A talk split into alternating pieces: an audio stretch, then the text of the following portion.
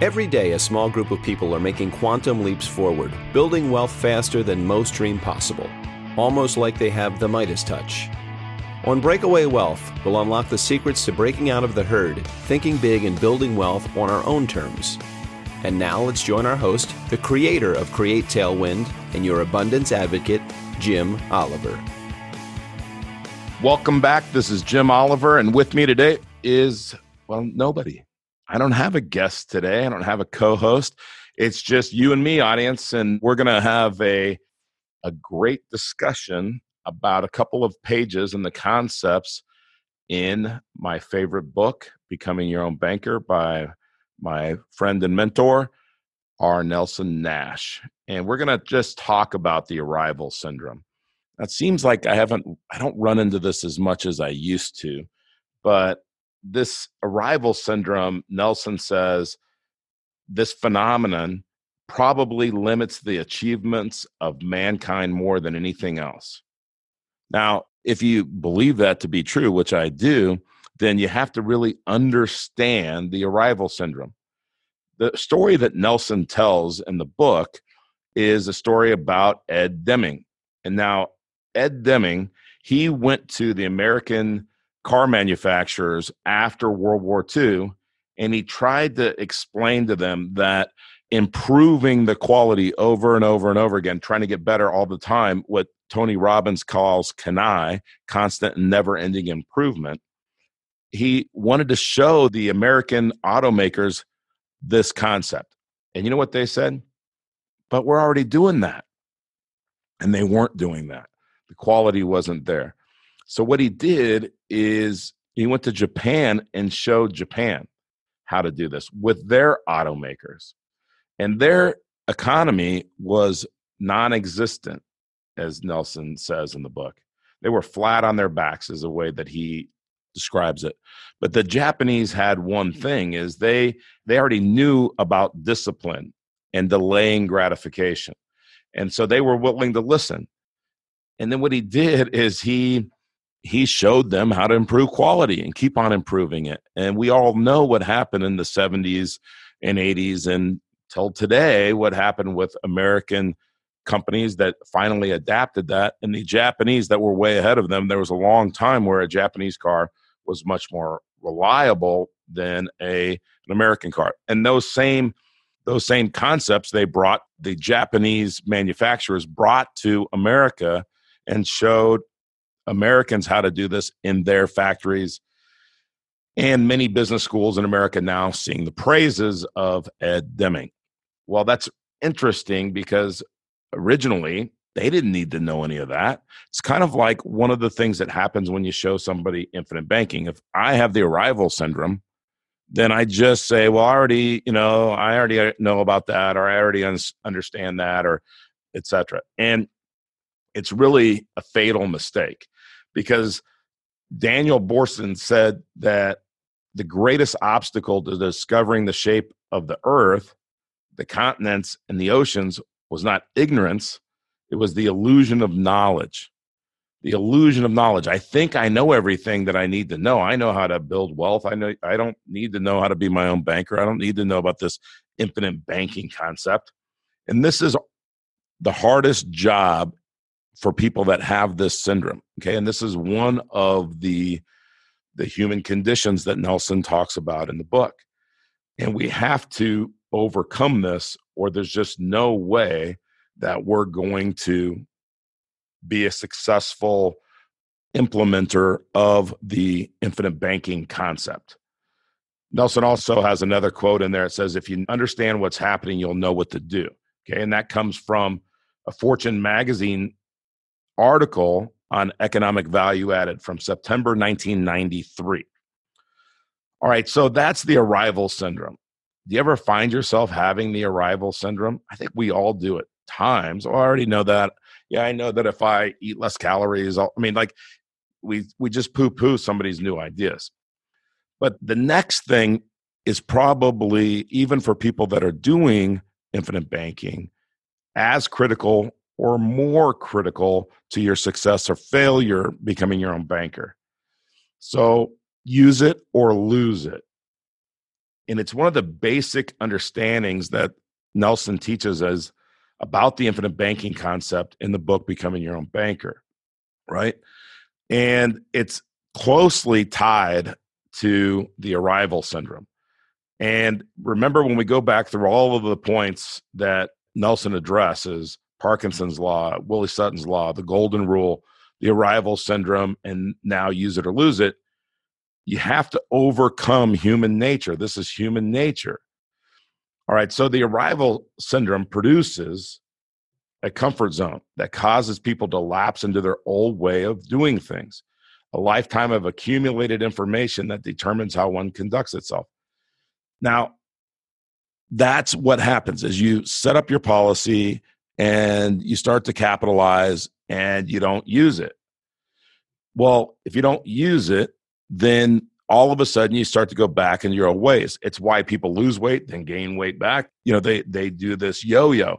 Well, with your wealth, you don't want to do a yo-yo, right? So Nelson quotes in here, he says, What I'm teaching is the equivalent to teaching that the world is round when most folks think that it is flat. So we think, what do most people think? Most people think the most important thing is to get a high rate of return. And we're showing people that it's not about that high rate of return. It's not about the rate, right? It's about the flow of money. We have to get money to flow back to us, and we have to recapture interest that we would have paid to someone else or lost opportunity cost, lost earnings that we would lose by paying cash. If we can reverse that flow, now we can build our own personal monetary system and nothing leaks out. No one profits from our activity, only us, right? Okay. So, going back to this article about EVA in the September 1993 issue of Fortune magazine. And if anybody wants this article, just go to our website and type in your your email, your name and your email address and we'd be happy to send you a copy of this. This is for clients and prospects and people that are just thinking about infinite banking. This will help you understand a little bit more about infinite banking.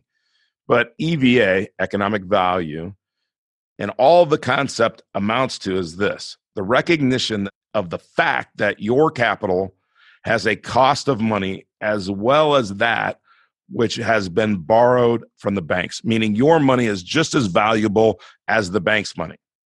And it's the very first point that Nelson makes in his book in the basic understandings page of becoming your own banker. Okay, so our money has value, it has a cost, right? Now, this is one thing that Coca Cola learned, and it made them one of the most admired companies in America. So read that article. Again, if you want it, go to our website. We'll get it for you. But EVA works, but not if you make these common mistakes. That was the title of a follow up article in Fortune magazine in May of 1995. So he said, These are the common mistakes. They don't make it a way of life. So if you don't make infinite banking a way of life, and really use it, then you're not going to get the benefits. The second point in the article is most managers try to implement EVA too fast. We want things now. Now, I'm writing a couple of books, and one of the stories that I'm using in one of the books is the marshmallow experiment. This is from Stanford. And what they did, I'll give you the really quick version of this, is they put these kids in a room and they gave them a marshmallow. You could have one marshmallow right now, or if you waited 15 minutes, you could have two marshmallows. And they left the room. The kids that chose to wait 15 minutes and have two marshmallows, those kids were way more successful in life. Now, there'll be more details in the upcoming book, and you can go online and you can Google the marshmallow experiment. It's, it's actually pretty fascinating. Delaying gratification we have to delay gratification to succeed. Same in using infinite banking and becoming our own banker. The third point that are common mistakes is the boss lacks conviction.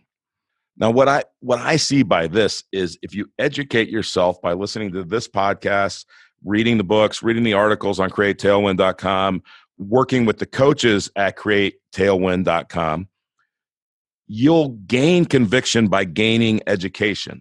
The more you understand, the more you'll be convicted that this is the right way to handle your money in your personal monetary system. Managers fuss too much. Well, you know, something's wrong. I mean, like they they want to find something wrong, whether their loan didn't get processed in two or three days, or you know, the I I forgot about that. I have to pay the insurance company interest while my money's growing in this tax free account, potentially tax free mm-hmm. account. So that's another. That's the fourth point, and then the fifth point is training gets a short shrift.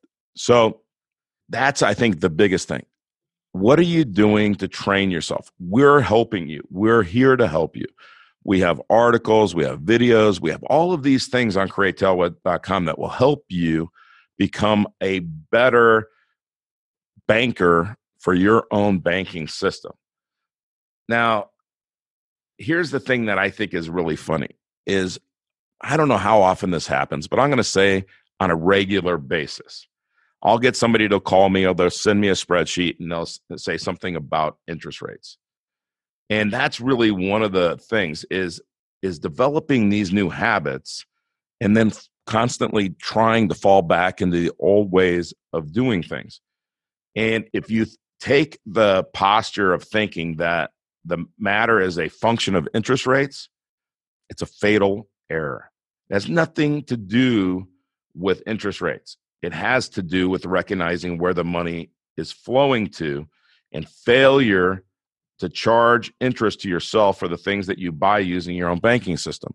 So you're focusing on the interest rates, not the interest that you're charging yourself. And you think that you want to charge yourself less than the bank when you really want to charge yourself more than the bank. And if you don't understand that point, you got to go back and read Nelson's book. And if you haven't read Nelson's book, how to Become Your Own Banker by R. Nelson Nash. Again, if you sign up for a one on one coaching session, we'll give you the book. It's free. Okay. So I don't even want to say it's a X dollar value because it's invaluable. What the book will teach you is invaluable. What you will learn from working with us and letting us help you is invaluable to you, your family, the next generation of your family, the next generation after that this is that important. Okay.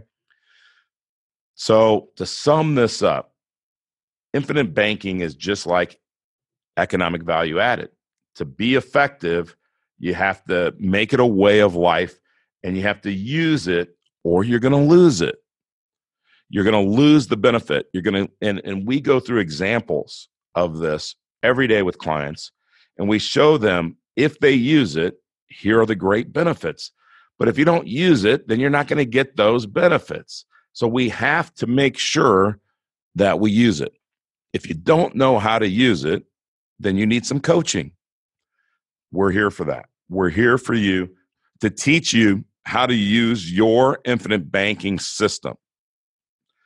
Whether you're using it to get out of debt, whether you're using it for your business to buy equipment and uh, maybe your floor plan, your building, your taxes, employee benefits, any of those things, you need a coach. You got to use it.